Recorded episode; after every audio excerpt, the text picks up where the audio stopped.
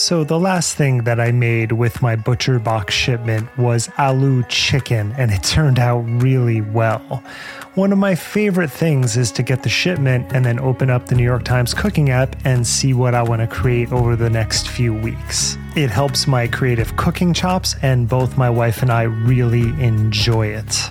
ButcherBox offers a variety of high quality cuts at an amazing price, plus, they have exclusive member deals, and they also have their own recipes although I am preferential to the New York Times app, but that's just me. And you can sign up today at butcherbox.com slash conspirituality and get their special deal. ButcherBox is offering our listeners a free for a year offer plus an additional $20 off.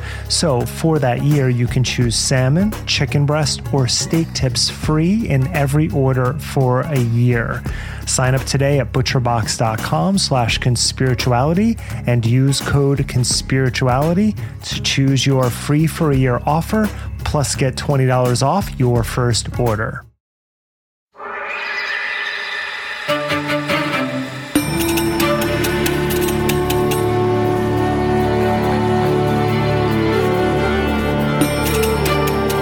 Hello, Conspirituality Podcast listeners. Thank you for joining. Matthew here, solo this week, with a conversation with a special guest while Julian and Derek are on book duty. You can follow us individually on Twitter, sometimes on Facebook, and also on Instagram.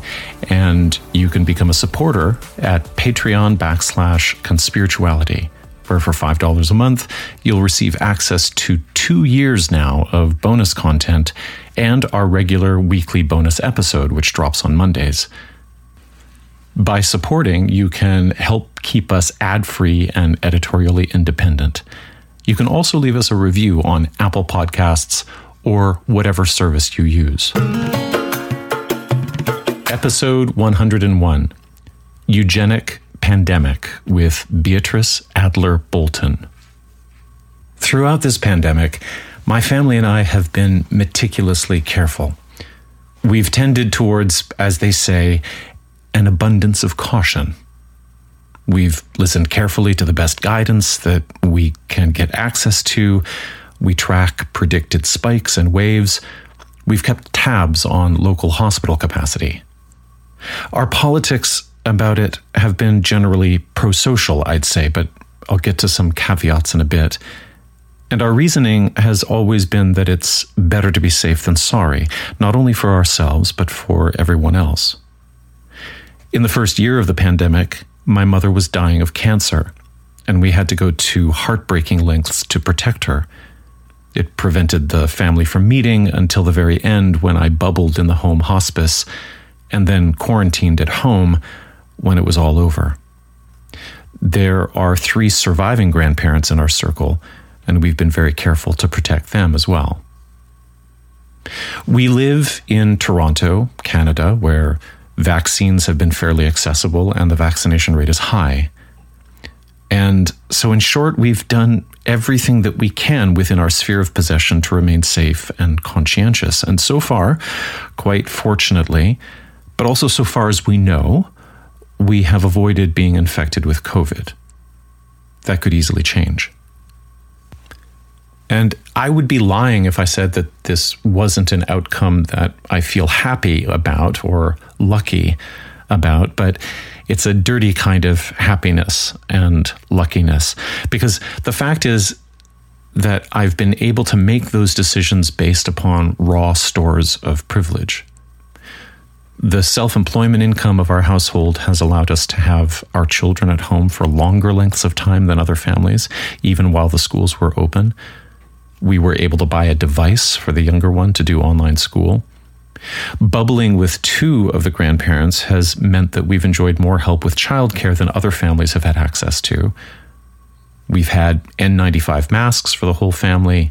We're maximally vaccinated, and we've been able to afford boxes of 20 rapid tests at a time. Now, I was never a big science student in school, but my general education has been robust enough that I've been able to navigate the chaos of COVID information with a certain amount of patience and circumspection. I've had time to read the news and sort out conflicting reports. And each of these benefits has been like a kind of money in the bank. And even here in a country like Canada, where we have the great advantage of so called universal health care, that money in the bank has made a huge difference. And that tells us something about how universal our care actually is. In a country with universal health care, one of the countless ways in which inequality plays out is that I've been able to drive my car to the grocery store after placing an order for grocery pickers to pick up, and they'll bring it out to the car in a cart, and then they'll go back to work in the store where they have higher exposure rates to COVID than I am willing to risk. And that same car has allowed me to take the children on outdoor trips where the risk was lower than with indoor activities.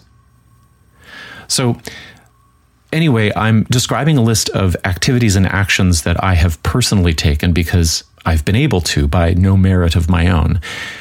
And that's not the conversation that a global pandemic should provoke. In this upcoming interview with Death Panel podcast host Beatrice Adler Bolton, she says something twice that I'm going to preview here for emphasis. She says that under capitalism, you're only entitled to the survival you can buy. That's why her upcoming co authored book is called provocatively Health Communism. It's not out yet, but I glean that the argument is that we have to imagine a society in which everyone is entitled to the survival we can share. Now, the fact that my family and I haven't had COVID over the last two plus years is an indication of the kind of survival we've been entitled to buy. And my interview with Beatrice is about the fundamental unfairness of that system and that landscape, the inhumanity of it, and how it relegates everyone less than young, less than able bodied, everyone who does not meet an arbitrary benchmark of economic productivity to a lower class status. Partway through this interview, you'll hear me own a part of my own history and psychology that being 50 years old and having grown up in a far less disability aware culture than we now inhabit, I instinctually othered disabled people out of a defensive sense of shame that had, I think, two parts to it. There's probably more, but these are the two parts that I can identify. The disabled person I encountered showed me my own vulnerability. And secondly, the fate of the disabled person showed me the pervasive lack of generosity that governs the culture, but that also sometimes I can feel lurking in my heart. It's the problem of what are we really willing to do for those who are more vulnerable? Now, I imagine some of us can feel this that when we're assessing our own positions against a backdrop of apparently limited resources, I think that many of us can feel how easy it is for this thought and this feeling to come up inside in relation to having to protect ourselves. And that thought is how much is it going to cost? The fact that the question comes up at all says something about the miserliness of the culture we inhabit. It's the question that says we've accepted the premise that we're only entitled to the survival we can buy but it's also told me something about my own selfishness. It's told me about my own self regard. And I'm not saying this in any abstract way or to be self flagellatory. I'm saying it in the real concrete way of noticing how easy it is for me to default to the instinct of self protection, even down to, and I hate to admit this, that when a family member becomes ill, I have to check within myself a resentful feeling of, oh, now I have to take care of you. Oh, how much is this going to cost me? And I'm not going to lie, I could feel myself doing this with my own mother. Getting tired, feeling put upon, thinking about cutting corners, wondering when I would get mine, willing myself to do more.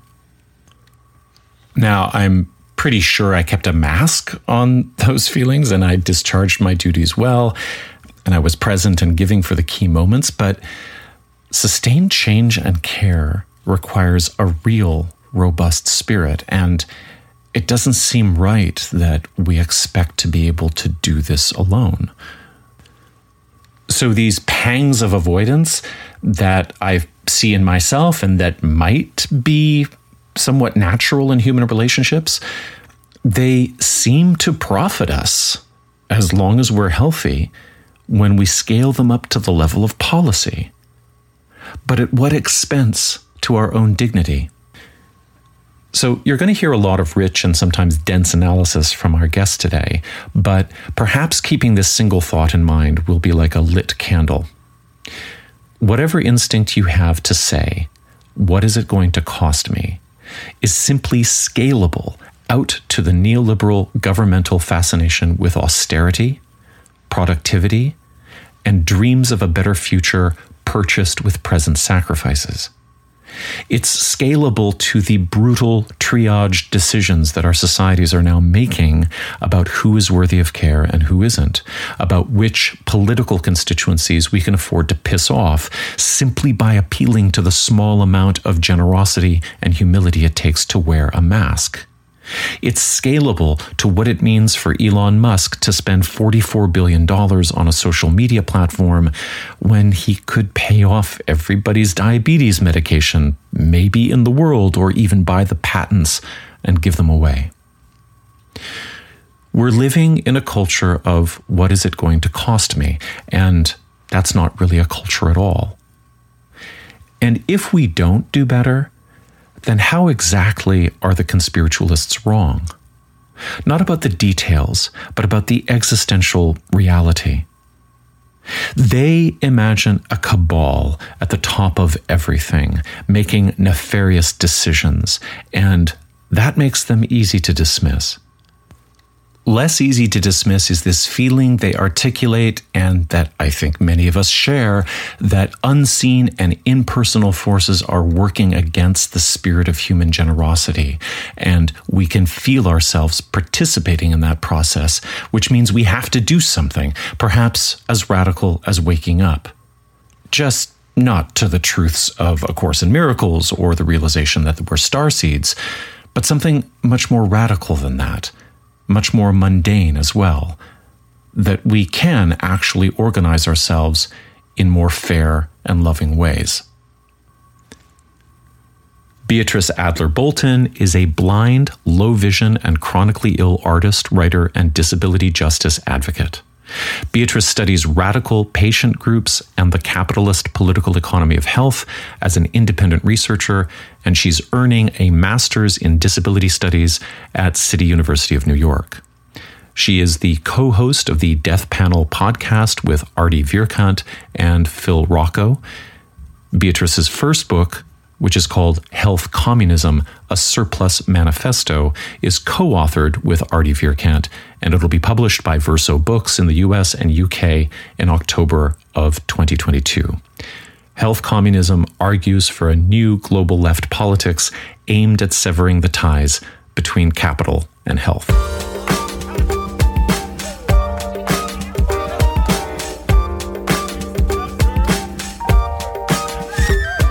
Beatrice Adler Bolton, welcome to Conspirituality Podcast. Thank you so much for taking the time. Thank you so much for having me. One of the real gifts of Death Panel is this depth of background research and disability rights that you and your co hosts bring to the table, and how that history can inform your analysis of COVID public health policy, especially in neoliberal settings. So you come with analysis, you come with receipts, and some of our listeners will share some of that knowledge. But for those who don't, I just wanted to start with a lightning round on some basic definitions in history, if that's okay. Yeah, of course. Why is your podcast called Death Panel? So, our podcast is about the political economy of health. And we are in the United States, which is the health capitalism leader of the world. So, the name Death Panel is appropriating one of the greatest myths in recent memory of American healthcare policy, which became a major narrative that dominated the fight over the Affordable Care Act throughout the 2010s. So in December of 2009, PolitiFact named death panels the first ever recipient of their Lie of the Year award. And this widespread lie is often the first thing invoked when people are arguing against removing profit from systems of care or um, when people are advocating for socializing health finance or socializing health resources like hospitals. So the name is a reference to the myth of the death panel. And now there's a real death panel. It's us. And we're trying to give people the tools to see through these myths. Okay. This is a great introduction, a great place to start. Um, a more broad question now because it's a theme that comes up over and over again in your episodes. Uh, what is eugenics and how has it changed over time? Yeah, eugenics is the belief that science must intervene at a population level, or else the vulnerable will overwhelm the strong, leading to the destruction of society. Obviously, as a historical movement, eugenics became popular in the late 1800s and um, became dominant in American scientific thought and philanthropy by the 1920s eugenics is often collapsed into a very ahistorical frame, and people will say that it's only about attenuating uh, reproduction or forced sterilization, or that eugenics ended with the Nazi regime. Um, but eugenics never ended or disappeared after World War II. It simply transformed. It was rebranded, and its legacy remains in our political economy because it was, um, as I write about in my forthcoming book, it, it was a weaponization of a much older idea about the economic valuation of human life. So, for example, to say, for example, um, a oncoming wave of COVID won't be bad because the most vulnerable have already been hospitalized or died is eugenic logic. It is saying that the landscape of health is different as a result of a specific portion of the body politic being culled. And the you know, eugenics lives in the institutions and systems that we use to compare populations, that we use to statistically value life, to regulate labor. It lives in places like policy abandonment and in the lack of environmental policy. And in all of these kind of places where um, where uh, the sort of worth of life is measured. Uh, eugenic logic plays a tremendous portion in many aspects of our current healthcare system, particularly in the United States. Related question What is ableism? So I would say typically, if you're thinking about how this would be defined as a term, um, people usually typically refer ableism to refer to you know, social level and structural level uh, discrimination towards people who are disabled or towards um, people who are chronically ill or anyone who differs in some capacity from a norm.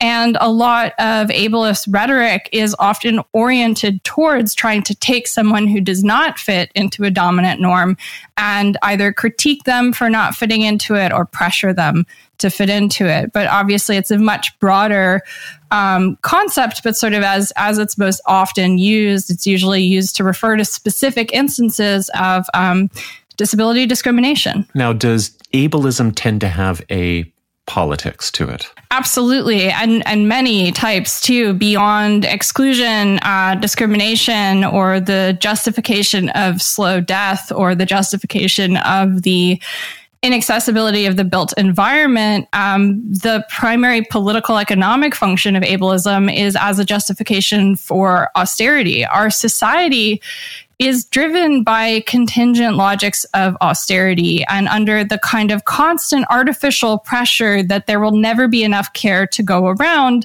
and that you're only entitled to the survival that you could buy.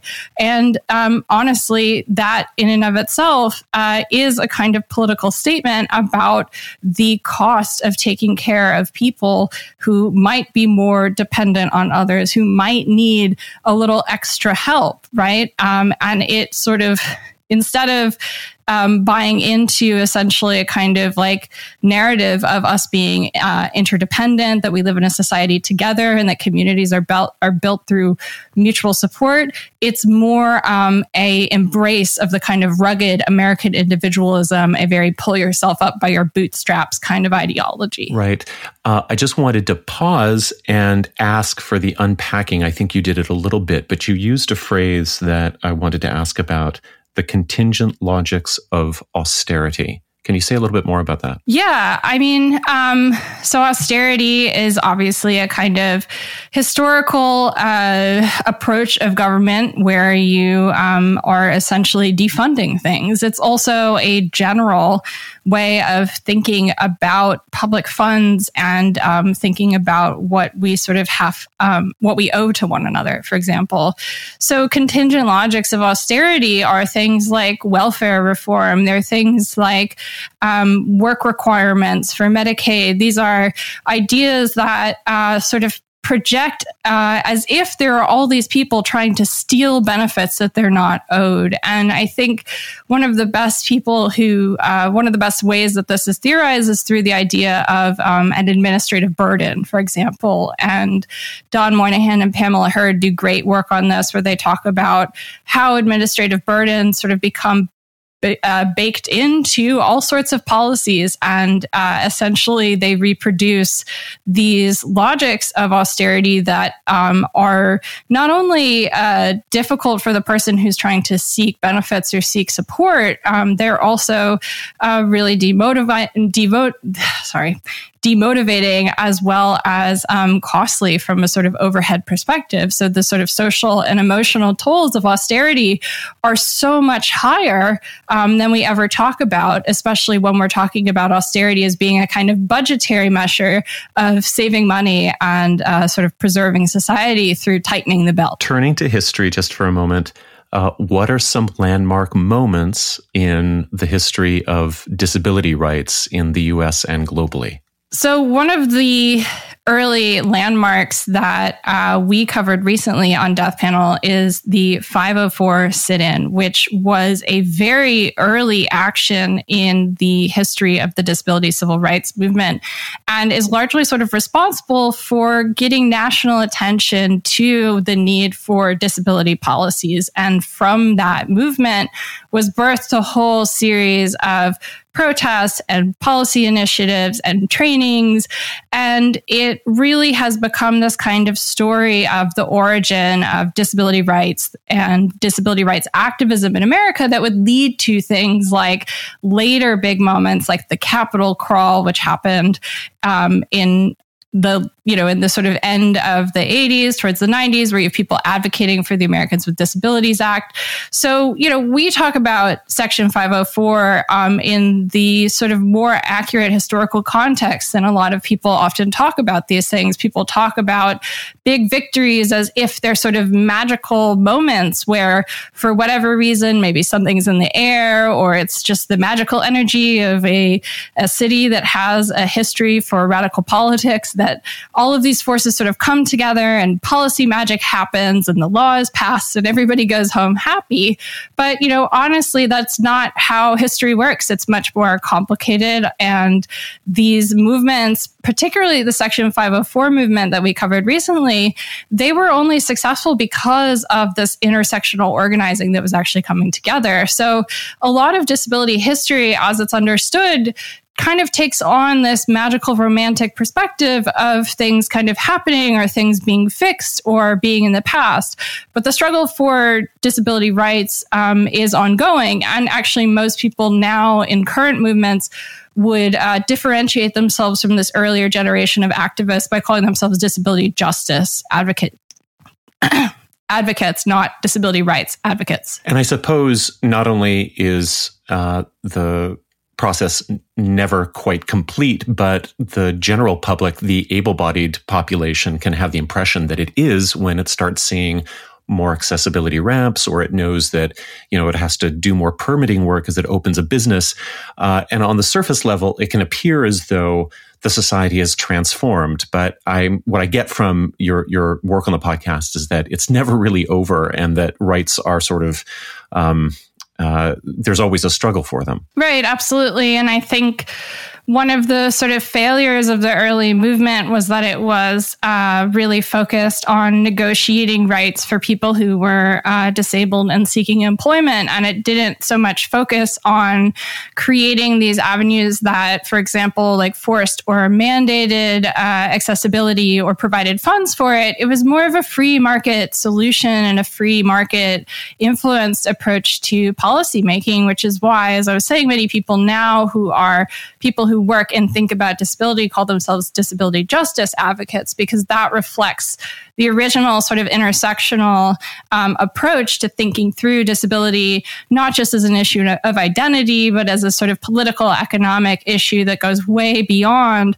some of the ways that we're taught to think about disability through the laws that exist that tell us how to think about disability, that tell us that the sort of realm for negotiating disability is in the courts, right? And that it's up for debate and it's not a kind of mandated approach to wanting to welcome disabled people into into society by making sure that both the built environment and our uh, structural and institutional frameworks are accessible broadly. And it's, you know, it's about two completely different approaches. And I think the current movement now has done a really good job of looking to the past and looking to past victories and also failures and shortcomings of those victories to try and rethink um, how disabled people sort of approach the politicization of their lives and how we even approach and think think about what civil rights even mean, right? Because if we say that we've achieved these civil rights victories for disabled people, but they haven't fixed the problem, right? Then clearly the answer needs to be so much more than a mere assertion that disabled people too have civil rights. We have to actually try and create solutions that um, don't just reform, but actually completely overhaul, eliminate, abolish, or transform systems of subjection. Which leads me to the tagline for your podcast, which is Medicare, Medicare for all, solidarity forever. So I'm wondering, you have elaborated, but you, can you say a little bit more about that? Well, I'd say that the the sort of most important part of our, our of my sign off is actually the third part, which is stay alive another week, because they kind of go together. The three statements: Medicare for all now, solidarity forever, stay alive another week. Um, is something that, you know, if you think about this framework, it's about trying to think about how we can work uh, to build dual power towards not just the immediate reforms and immediate changes we need to make uh, for example, like Medicare for All, which would be a, a overhaul of health finance and how healthcare is paid for in the United States. But Medicare for All is only one policy change. And beyond Medicare for All, we have to fight for so much more. And there's also obviously a need to um, build community and find ways to survive in the meantime. So, you know, with what we talk about on the show, it it it just kind of happened one day that that's how I ended the episode. Uh, and this was many. This was before the pandemic. This was in 2019. And when it came to the next, it just sort of came out, uh, and I just said it. And then when it came to the next episode, and I didn't say it, my co-host turned to me and they're like, "Well." Aren't you going to say the sign off? because it just aren't be- you going to say the thing? Yeah, yeah, like aren't you going to say the thing? Because it just kind of turned into like, yeah, that is the sentiment that every episode should be capped off at. This is the kind of thing that you should be reminding yourself of at the end of every one of these conversations. And it also doesn't just help to remind the people that are listening, but it helps to remind us and recenter us and remind us what's the point, right? At the end of the day, what's the point? I have to own something, which is that you're absolutely right. Stay alive another week is there at the end of that tagline every single episode. And yet, when I thought about what the tagline was, that's the part that I left out. And that has to reflect uh, something about my able bodied view on the world, because that's not a that's not a phrase that I need to um, think about on a regular basis. Well, and I think it's it's a frame that has been very invisibilized for people too who don't have any direct experience with disability or who may not know that people in their lives are disabled or chronically ill. Before you know the mid-century mid 20th century most disabled people were not uh, in view in public life. The deinstitutionalization movement um, started in the 1950s it uh, continues to this day. It is a problem that is not solved. But before this, um, most disabled people lived their entire lives in institutions. Obviously, there were exceptions for wealthy disabled people who were often lived uh, who often lived at home and were sequestered. A great example of this is John F. Kennedy's sister, who uh, nobody knew about until uh, after the presidential campaign, right? He had this sister. He was in politics for many years. She was institutionalized. She had, um, you know, been labeled uh, with an intellectual disability label at a young age, and the family was well connected, and so they hid her. And most of the public had no idea that the Kennedys had this disabled sister. And it it's this that was the norm. That was the standard, right? Uh, out of sight, out of mind. Not a part of the community, not considered the kind of person who would be a part of society, and not you know assumed to be someone that would be um, accessing public life as a person that would need to go to the grocery store, go to the movies, right? There was very much this assumption that disabled people were outside of society. They were not formally a part of the body politic, even down to the point of there being many, many debates for decades about whether or not disabled people who were institutionalized, who lived in congregate f- facilities like state hospitals or asylums, whether or not they should be allowed to vote because they could represent this kind of large political group that was being held captive in certain areas. And it's the same kind of debate that you you often have seen as well about whether or not we should allow prisoners to vote and people who are incarcerated.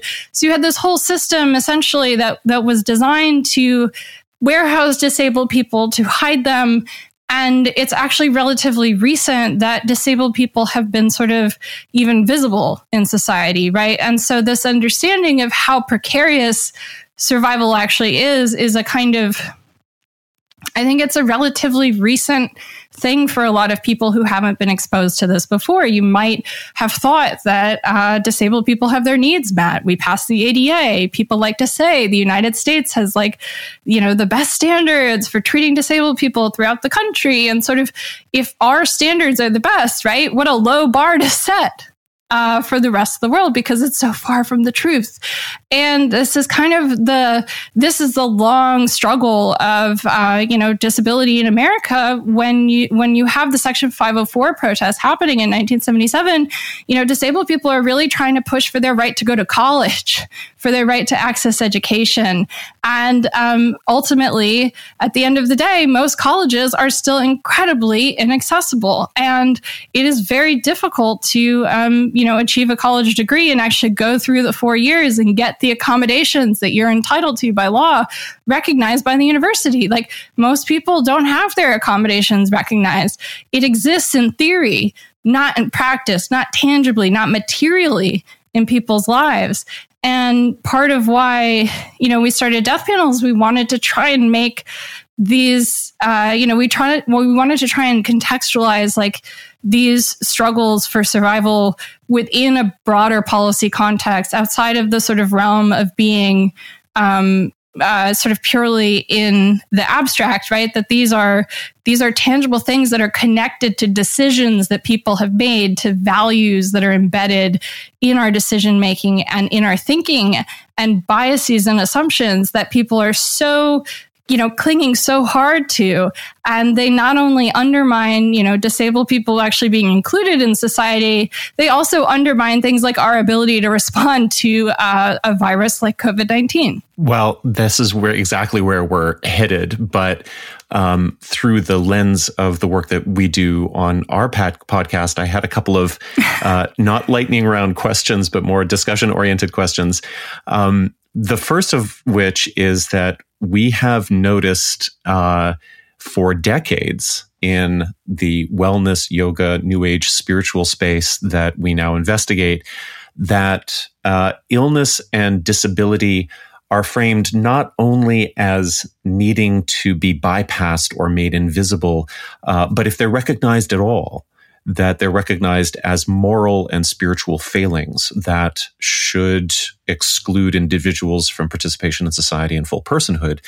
And I just want to ask you is this an idea that is resonant, familiar with you? I imagine it goes way back. Absolutely, it does, and it you know it's one of those things that goes back before. Um, before the eugenics movement, it's very much a part of early Christian frames of disability as being either a punishment um, by God on the individual or a punishment um, like that has been taken out on the child. Perhaps if someone was born disabled, that it was like a, a sins of the father written on the son kind of framework.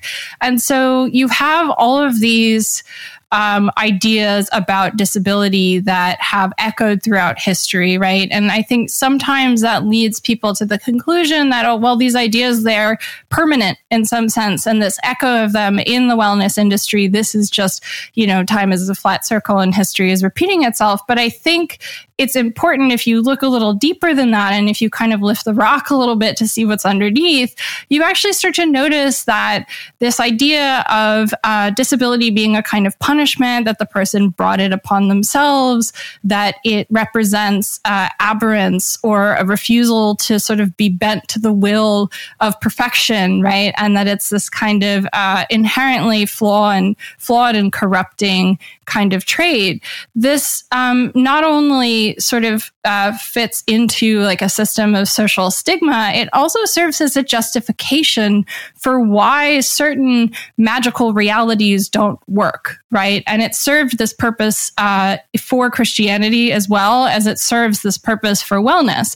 So, for example, take um, someone who is like a person who is a in- Instagram influencer, let's say, who is really into celery juice trends, right? Right. And like we all know, we all know someone like that. Um, so, like, let's say that person is telling people, I'm going to cure your autoimmune disease. You just have to follow my very strict diet about eating celery juice this one specific way. And ultimately, if you fail to have results, which you will fail because, you know, celery juice does not um, treat autoimmune diseases the way that people say it does, because that's not right. real. Um, it's not the practitioner's fault. It's not the fault of the process or the idea or the hypothesis or the celery. No, it's the fault of the individual, right? That individual just didn't want it hard enough, were non-compliant perhaps. And so you have these parallels right of sort of how um, this kind of excuse of like disability as this um, i guess sort of failing or for example or that disability is brought on by our failings to live up to what we're asked to do to take care of our bodies. Um, that serves also as a sort of explanation for you know why uh, th- certain things don't work whether it's within medicine or without medicine and within religion and wellness culture right? We blame patients all the time for their bad outcomes whether it's their fault or not right? We blame people who cannot access their uh, insulin and have to ration it because of cost for their own deaths. So there's actually very little difference between a wellness influencer who's blaming someone who couldn't like lose 10 pounds on celery juice if they didn't do it properly and a doctor who says that, you know, my patient is non-compliant because they can't afford their medication. That's a stunning comparison. Uh, I want to get to the second part of that in a moment, but just to go back to the celery juice influencer for a bit, the thing about it not being a real treatment and therefore the responsibility can be laid on the the patient or the person who is suffering with the autoimmune disease condition uh, is that the the the nature of the of the condition is itself metaphysical. And so the unreal celery juice cure you know, it, it, it will interact with the metaphysical proposition of the disorder uh, or not, but not based on whether there's a mechanism of action, not based on whether or not you know that there's there's anything testable about celery juice. It's like the, the celery juice is just a ritual to engage the sort of metaphysical test of whether or not the person is worthy of surviving their their their disorder. Right. Um, so it's kind of perfect that way. It's it's it's it doesn't you know they the celery juice guy doesn't have to bring their studies uh, because ultimately it's about the patient's soul. Absolutely. the The burden is on their cells to to comply with um, the normativity that's being asked of them. Right. And and this you know and this is how it actually kind of does connect back to these older ideas, right, of real how disability has been represented throughout history as punishment, as a shortcoming, as a fault. You have this within the Greek gods, right, where Hephaestus is sort of punished. He's the disabled. Um, he's cast out of Mount Olympus. He's loved by the goddess of love, and everyone, no one understands why because he's so quote unquote ugly. You know, these are the kinds of tropes that many people naturalize and say, no, this is just the way humanity is. This is just social Darwinism. This is survival of the fittest. This is how humans have evolved throughout centuries to, I don't know, what, like, what do like, uh, ev- evolutionary psychiatrists say? Like, oh, we've evolved throughout decades to, to like select the best mates. And so we just, you know, we, we select against disabled people. And this is just our prejudice is absolutely natural.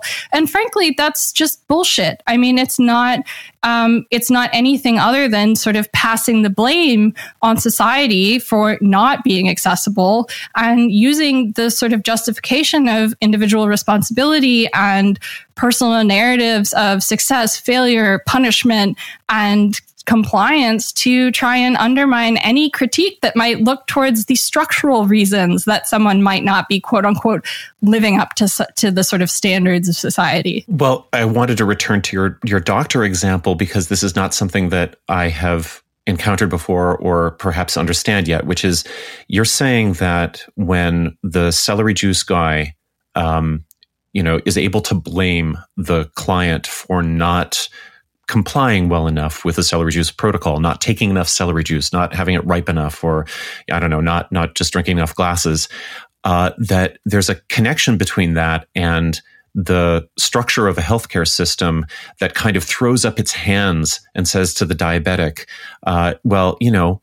Uh, you might not have enough access to insulin, but you had some, and so um, uh, it's it's kind of on you uh, I suppose I'm trying to I'm trying to understand that connection a little bit better. So um, there is an idea called the social determinants of health, yeah. right? Which are sort of like all of the things that are outside of what we typically think of as health under medicalization. So the kinds of health that you get when you go see the doctor, surgery, hospital care, right?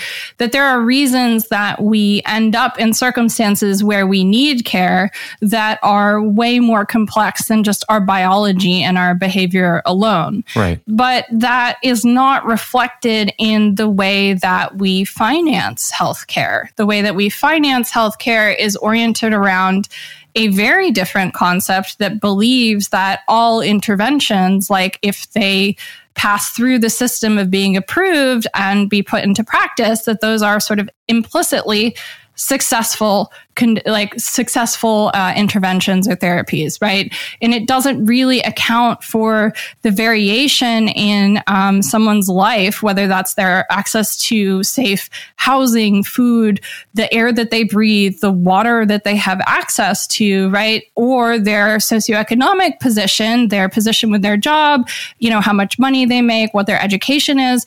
These are all things that have uh, tremendous impacts on what someone's health outcomes are going to be.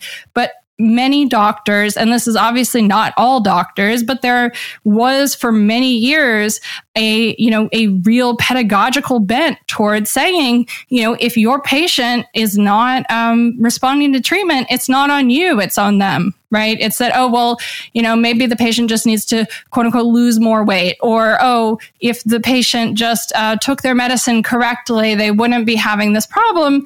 But as, as, you know, I sort of pointed out and why I use the example of someone who's diabetic, who's having a hard time financially, accessing insulin, for example, is that often it's kind of obscured through these like these lenses like financialization, like whether or not we can afford something or not, right? And it kind of takes that that blame, right? And it, it, it does shift it in a way that kind of hides what's really going on, which is that it's not a patient's fault if they can't afford medicine. It's society's fault, right? We've made decisions that have resulted in that. It's not that an individual could have worked harder, um, you know, and avoided that. And another example of this is a concept called financial toxicity, which comes from oncology and it refers to the ways that the cost of cancer care can be as deadly as cancer and the ways that cancer care as it exists as a financial instrument and a financial commitment, right? There are many people who are underinsured, and when they get cancer, it can be uh, an absolute financial ruin for them. And there are downstream impacts on what their outcomes are going to be as a result of the financial pressures that they feel because financial pressures are not happening in a vacuum they're happening in someone's life that has a socially determined context. That person sits at the intersection of a lot of different factors and that's not even to like to talk about how um, race and gender and sort of all of those other structural biases that we often think about then layer on top of these kind of more hidden financial intersections of where people run into um, problems with accessing healthcare that in turn end up being blamed on someone for maybe not doing enough screening, uh, you know, appointments before, not getting their colonoscopy like they were supposed to, or not taking their medicine as prescribed. You know, these have um, much bigger implications beyond the individual, but we're often told to think about it in the realm of individual and individual blame. This is kind of blowing my mind, and I, I don't want to belabor the point, but just to simplify it a little bit for myself, uh, I think what I'm hearing you say is that where the wellness alternative medicine world will directly and overtly responsibilize the patient and say it's your karma or it's your sort of spiritual journey to deal with uh, this autoimmune disease. And if the celery juice didn't work, then that's really on you. Uh, the neoliberal healthcare system with its sort of hidden financial predations doesn't have to say it overtly by ignoring uh, the social determinants of health. It's doing the same thing. Yeah, absolutely. Okay. Wow. All right. Yeah. This is not. This is this is a this is a great. Uh, this is a this is a new this is a new sort of insight for sure uh, for this platform, and I'm I'm I'm really grateful for it because I think that. Uh, uh, our listeners will get a lot out of that. Now, moving on to um, something a little bit, I don't know, closer to the bone, a little bit more um, emotional. The exclusion that we see uh, in wellness and uh, alternative medicine spaces towards uh, those who are marginalized by a disability is often tinged with a kind of disgust. Um, and so I want to ask if uh, being made into a target of disgust is like a palpable and like a known, a disgust feature of disabled experience. Oh, absolutely.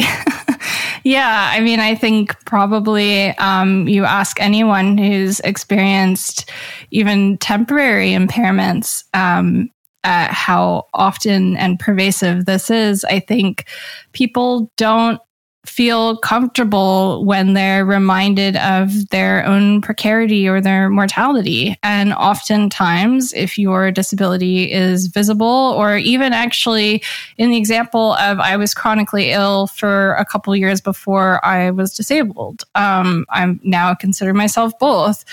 And uh, in those years before I, you know, identified as disabled, when I just identified as chronically ill, and I was still sort of coming to terms with that myself, um, even though I wasn't visibly disabled and you couldn't look at me and and tell, right?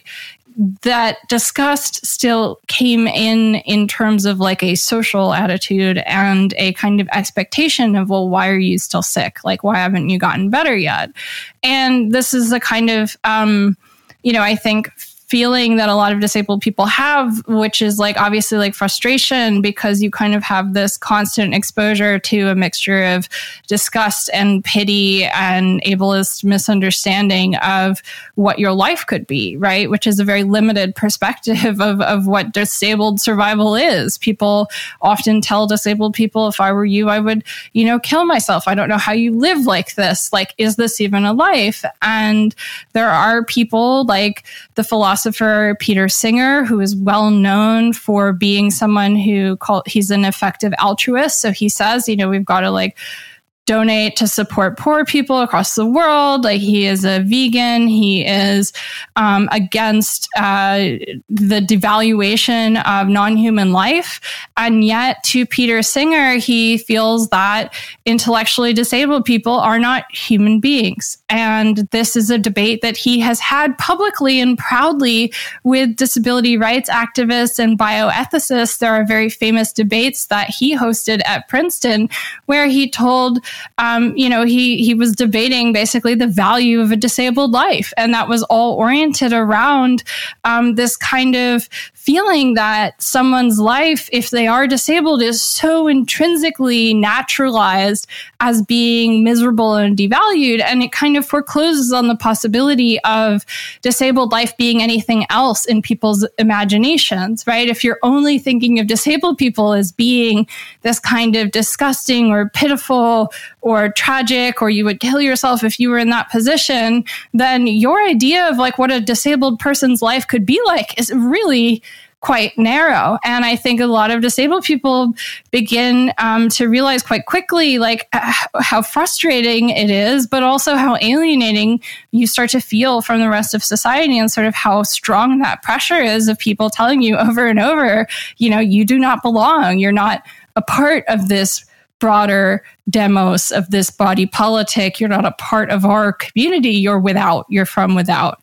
And, you know, uh, your being here makes me uncomfortable. And people are constantly reminded of that. And it takes a toll, right? It's, uh, it's, it is a social determinant of health in and of itself, actually. I do not know Peter Singer of Princeton, but are you, are you, this is somebody contemporary? This is not like an old time eugenicist? Oh no, he's contemporary, and a lot of your listeners may like his other work. I mean, um, whenever we talk about Peter Singer, there's always somebody that goes, "Wait, what are you talking about?" And I'm like, "Yeah, unfortunately, like look up like."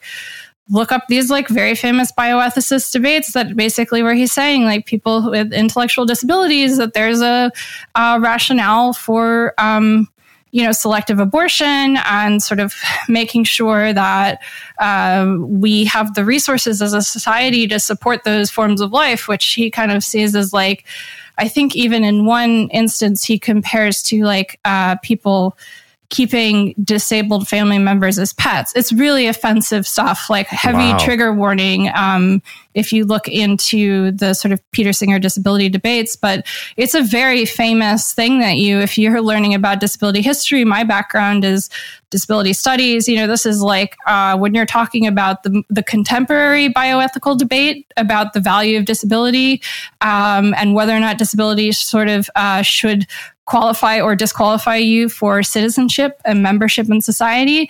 The um, the Peter Singer framework is uh, like the first thing that you're going to sit down and, and learn about. And this is like a very popular and pervasive idea. This is like one of like Bill Gates's like favorite uh, philosophers. This is like someone that like, you know, Steven Pinker loves and like Cass Sunstein. You know, this is someone who's like a very popular figure. He just won like a huge award from a big foundation for, you know, a lifetime achievement of of like his theories about charity being this great positive contribution to the human race and the progress of the human race, right? And straight up, like, yeah, like no wonder he's a eugenicist, like alive, well today, and tenured at Princeton University. you know, I'm expressing disgust, but uh, you know, I have to own up to my own ableist upbringing. I'm I'm 50 years old, in which I remember looking down on disabled people. I remember thinking that disabled people were fundamentally different from me.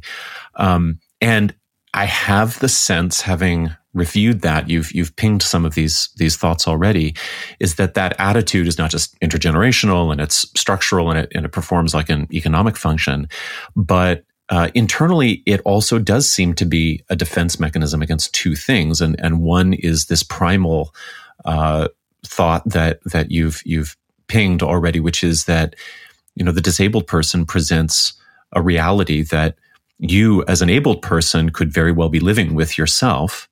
Uh, and if it's terrifying, you have to psychologically distance yourself from from that person by believing that they're just not part of the game or not part of your world.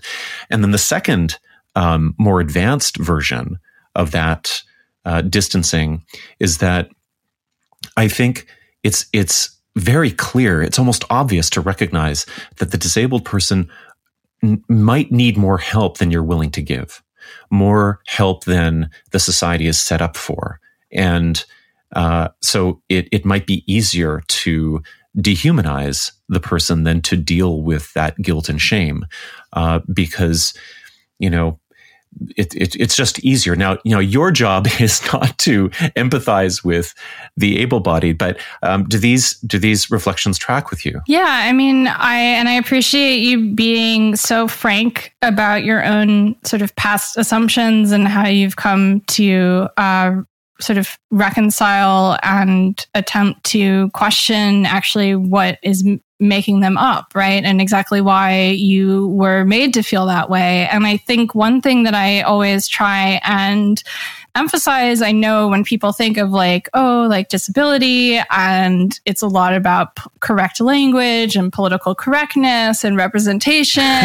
right. As though, as though, as though those, yeah, as though, I mean, yeah, it's, it's, it's important things. Certainly, things. certainly like important discussions. I mean, there is a huge body of work that looks into how stigmatizing language has all of these knock on effects in people's lives, right? And there is, this is the body of research that is the social determinants of health, as we've been mentioning. But so that obviously is important. And I don't mean to sort of downplay that, but it's not all about, it's not all about reforming language. It's not all about sort of uh, visibility, right? It's about economic rights, and disability has always been um, not just a culturally um, devalued category, right? Not just a category of persons that are um, uh, sort of not welcome or ostracized or targeted by dominant society for exclusion. They're also um, economically put in this position where they are excluded, where they are uh, extracted from, where they start to become uh, more profitable as bodies that occupy beds than as human beings. This is something that that is a kind of idea that isn't even really necessarily like a really popular idea within disability studies, but this is what the work that I do is, which is looking at, you know, the political economy of disability, health, and the policies which dictate how those things are financed and how those resources that people need are allocated. Because within those decisions about how we're going to allocate things, various values, like the same values that are embedded in language decisions, they're embedded in our decisions about how we're going to allocate resources, who deserves what, and who deserves, um, you know, an economic life within our society. And so what I try and always think about is that, you know, it's not, you know, people feel like they're coming into this, it's a subject they don't know.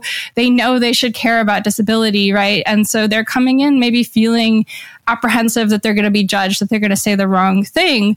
But I think at the end of the day, uh, you know, what I hope that people can come away with is an understanding that disability is so much more than an identity. It's about how we're legally constructed as citizens or not by the state in a similar way to how we think about, you know, policies like voting, right? Where we're talking about is this a sort of enfranch- enfranchisement in society or disenfranchisement? And they have these sort of implications larger than just the sort of immediate moment of one individual making another individual feel prejudice against, you know, or feel bad with using, you know, bigoted language or, you know, stigmatizing language in order to make that person feel unwelcome. It's so much more than these individual actions. But I think in our neoliberal society, right, in our sort of capitalist construction of how rights and politics works, um, it all reflects back into this echo chamber of sort of everything being about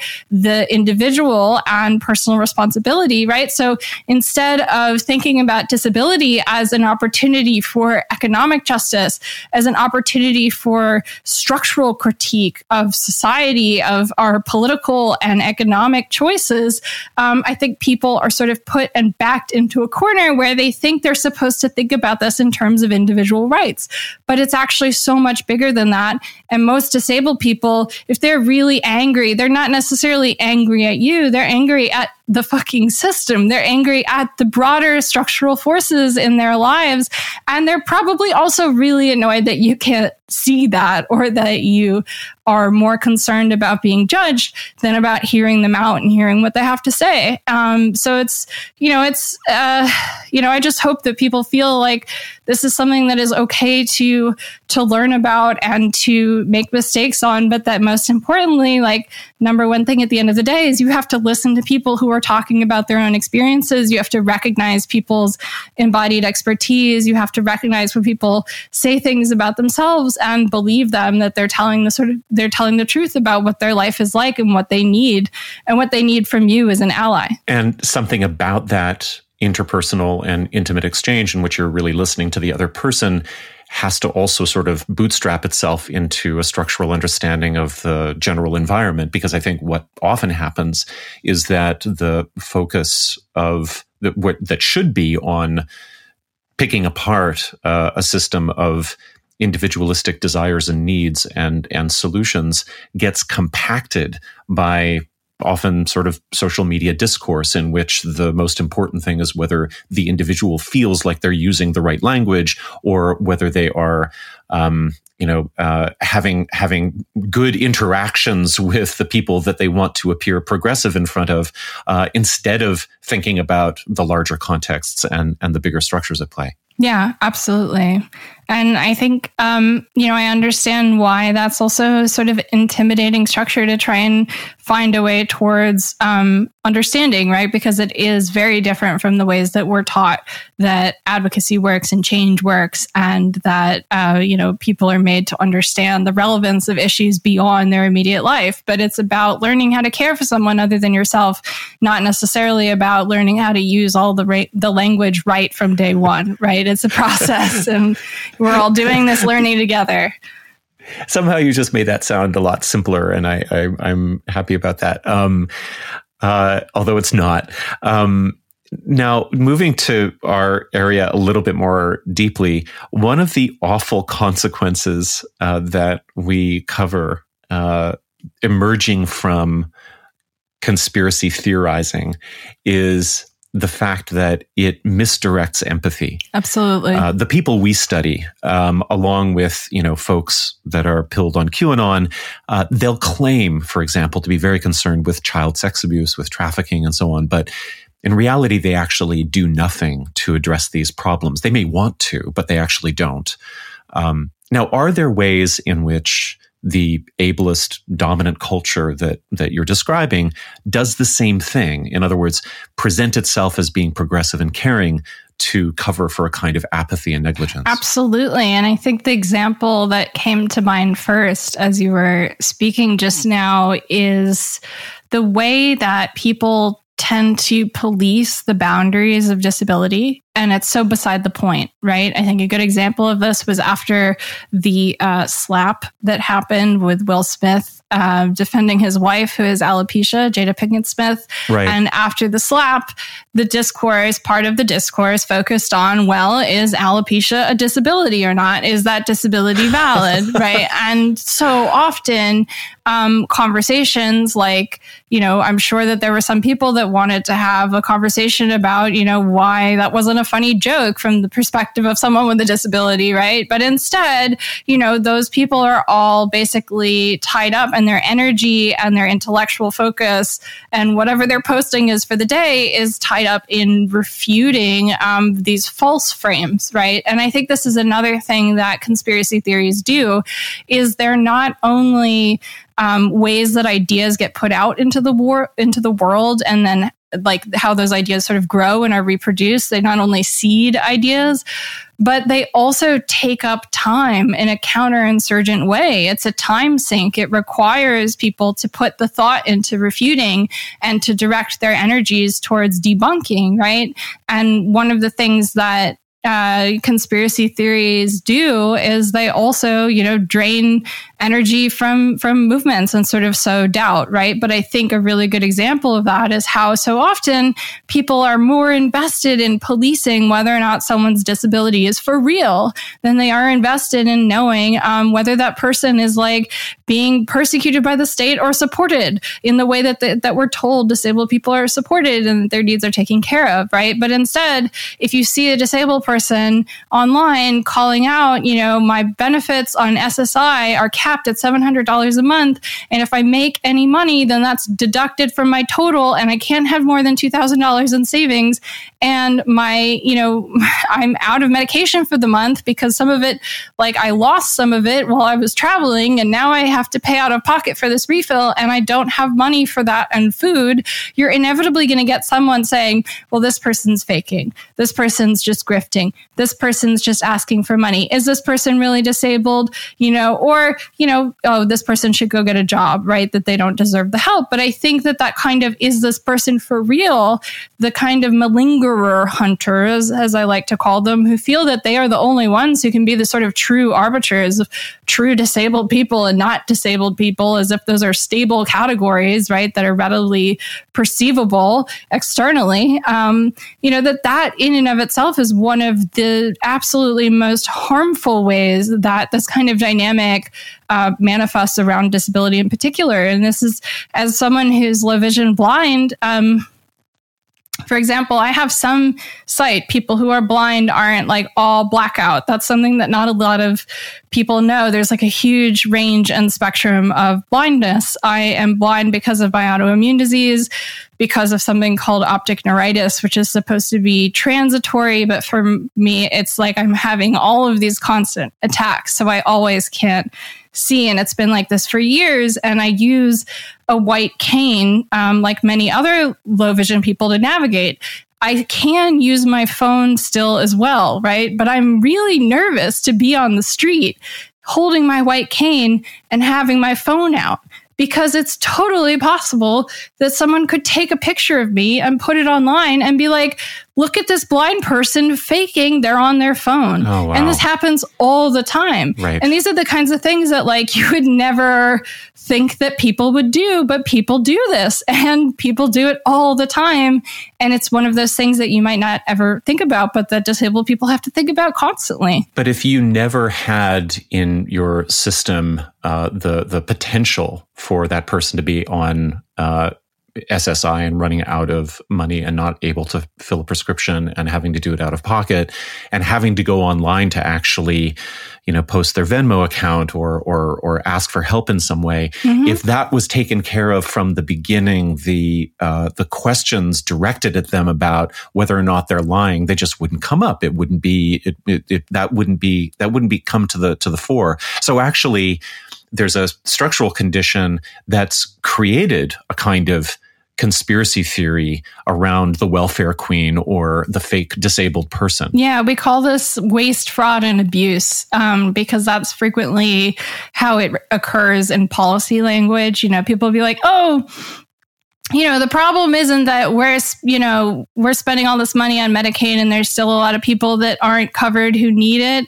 It's that there's all this waste, fraud, and abuse in Medicaid. And it's not just talking about fakers that are at the individual level on the patient side who are using these systems to get benefits they're supposedly not entitled to, but it's also used to sort of demonize like all providers as inherently greedy and ready to take uh, advantage of any kind of like socially financed health system too. And it plays into all of these different larger myths that are stood up every time people make a really loud demand and say something has to change when it comes to how we pay for healthcare. We saw this happen when Medicare was passed in the 1960s. We talk about this in our episode, uh, Death Panel History of Medicare. We also talk about this in our episode, A Death Panel History of Socialized Medicine, which covers the time before Medicare, when you really had this debate over can the United States um, really afford to not have a socialized healthcare system? And instead, you know, we ended up with the system that we have, right? And even now, many, many, many years later, when disabled people now, when working people now, when they say, I demand better healthcare, I deserve it. I am entitled to it. The same lines are stood up to try and stand in the way, to try and stand as roadblocks, to try and undermine and discredit people making these demands.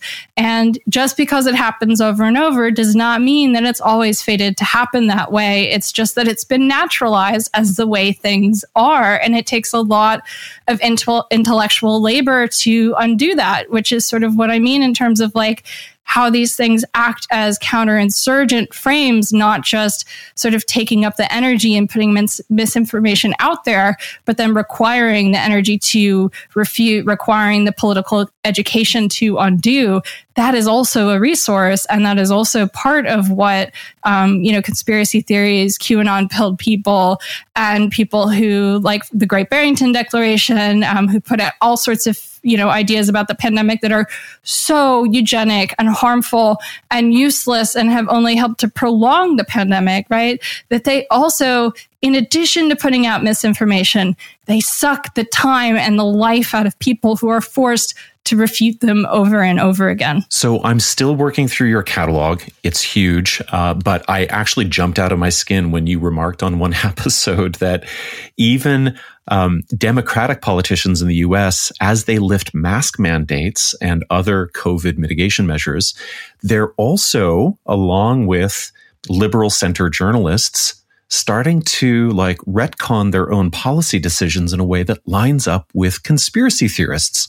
Uh, for instance, it seems they're willing to more openly question whether mask mandates were effective.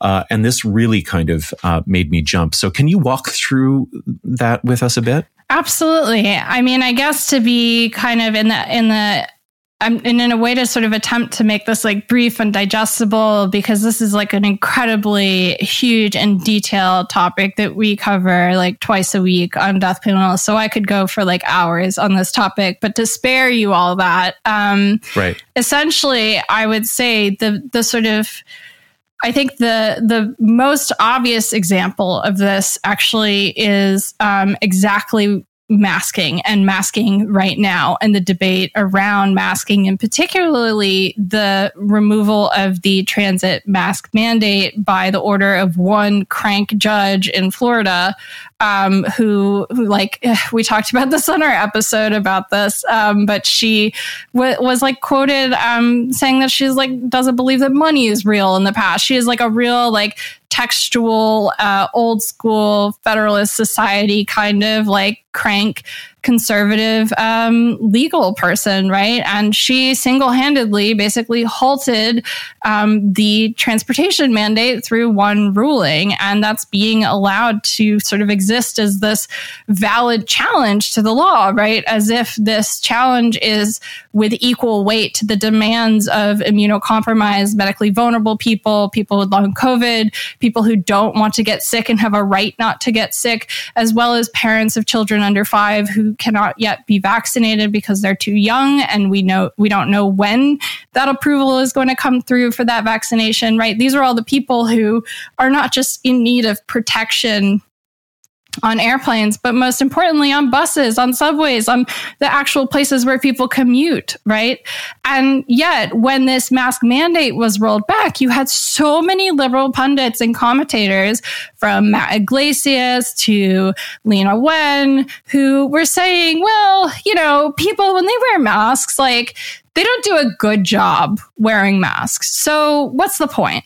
Masks weren't really effective anyways. What's the point of mandating masks if people don't wear them properly or not everyone wears them? And this is kind of something that on the face, right, is is an argument that they all seem to be getting away with and that we see often.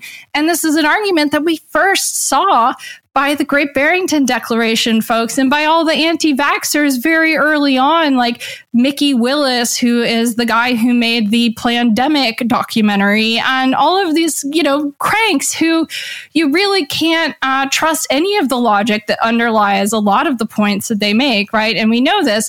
And yet, for some reason, this idea of, oh, well, masks never worked anyways because people don't um, wear them perfectly all of the time. They're not 100% effective, so they don't work. That's, um, you know, obviously just does not logically track, right? That doesn't actually make sense. It's about layered protections. It's about risk over time. It's about overall volume of virus in the air. But this is again a sort of misdirection, right? Where you have it sort of, uh, oh no, well, if masks aren't perfect, so they're worthless. And it's like saying, oh, well, you know, the, that chemotherapy, you don't have a 100% chance of getting rid of the tumor. So why bother fighting your cancer in the first place? Right it just doesn't work.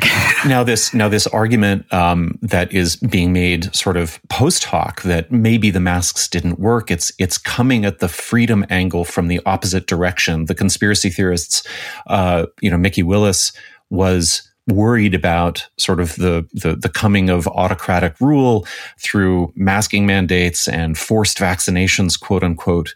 Uh, and so it was a future oriented paranoia. Uh, and I think maybe the, the the the difference without a distinction really is that is that if if the the the governmentality now turns around and says, uh, well, maybe maybe masks weren't really that effective, or we have to adjust to you know the existence of COVID nineteen anyway, and we better get on with it. Uh, they're making the same argument, but in order to justify their own failures, I guess. Well, it's their their own failures, or it's more to justify any uh, absolving themselves of any responsibility to do more. Right. I think that there's an assertion that this was a problem that was the government's responsibility, and that the Biden administration was invested in transitioning that responsibility from the government to uh, the public, from government responsibility to personal responsibility. And I think, despite the fact that we've, you know, seen so many people like Mikki Willis, like Stefan Baral, like Francois Balloux, like um, like Martin Kulldorff, Sunetra Gupta, Vinay Prasad, ZDogg MD, all of these COVID minimizers who have all gone with this line of like COVID protections are authoritarian encroachments on our freedom. And we have the right to sort of like get rid of these mask mandates. They don't do anything. This is all useless.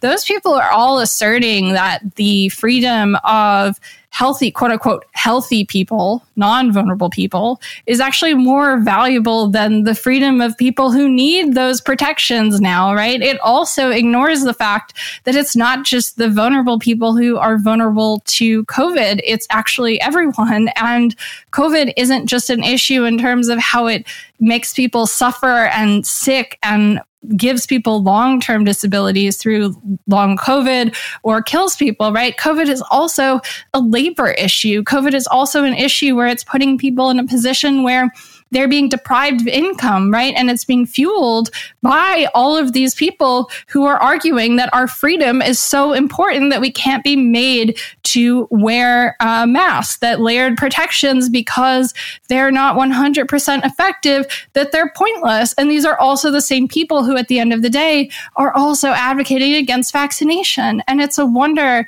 you know, that, that we've actually ended up with any pandemic response at all, right? Because this messaging is everywhere you look. Last question.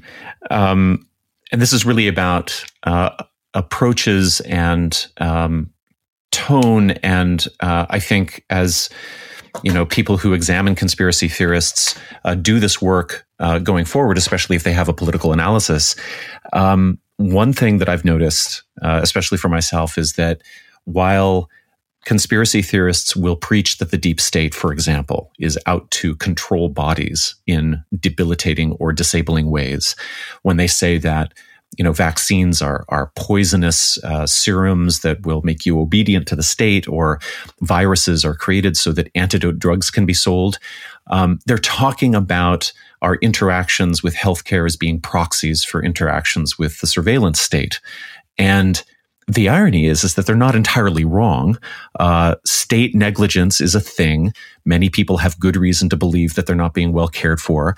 So, what separates the conspiracy theorists' distrust of institutions from the disability rights activists' skepticism that our healthcare systems are entirely benign?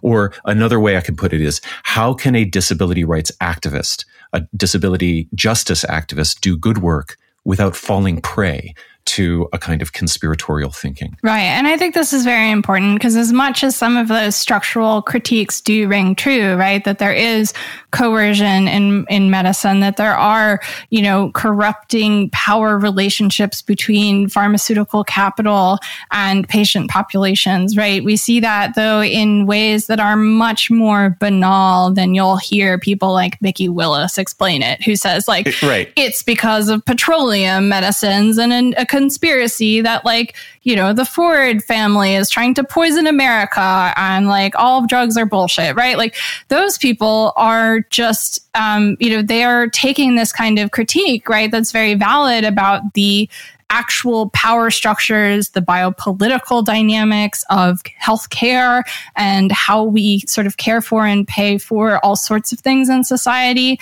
And they're warping it into this highly individualistic frame, actually, where it becomes a kind of personal intent and assault, like that the institution has a consciousness and that it itself um, makes the decision to behave in such a way that is extractive that is quote unquote evil.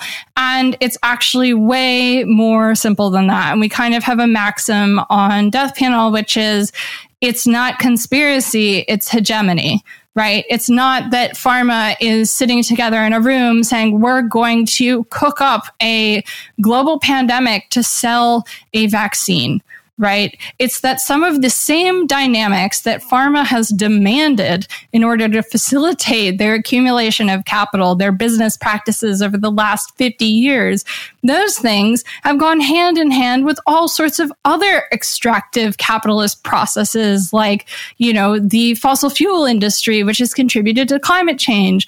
It has, you know, manifested in ways where we've seen policy abandonment and things like the Citizens United decision, which allowed money to flood into advertising. We see it in, in policy decisions of like people being allowed to advertise pharmaceuticals direct to patients in the United States, which is not common in other countries at all. And for a long time was not only taboo, but basically illegal, self enforced by the industry itself, the pharmaceutical industry, um, was incredibly anti advertising for a long time. We talked to Alexander Zaitchik about his new book, Owning the Sun, uh, for a recent interview on, on Death Panel, which is a people's history of the pharmaceutical industry And it's a fascinating read. And I love Alex's work. And we've talked to him a bunch uh, over course of like two years on the show. And, you know, Alex, um, I think really makes this great case of how these kind of echo chambers, right, they create the perception that this kind of extraction is personal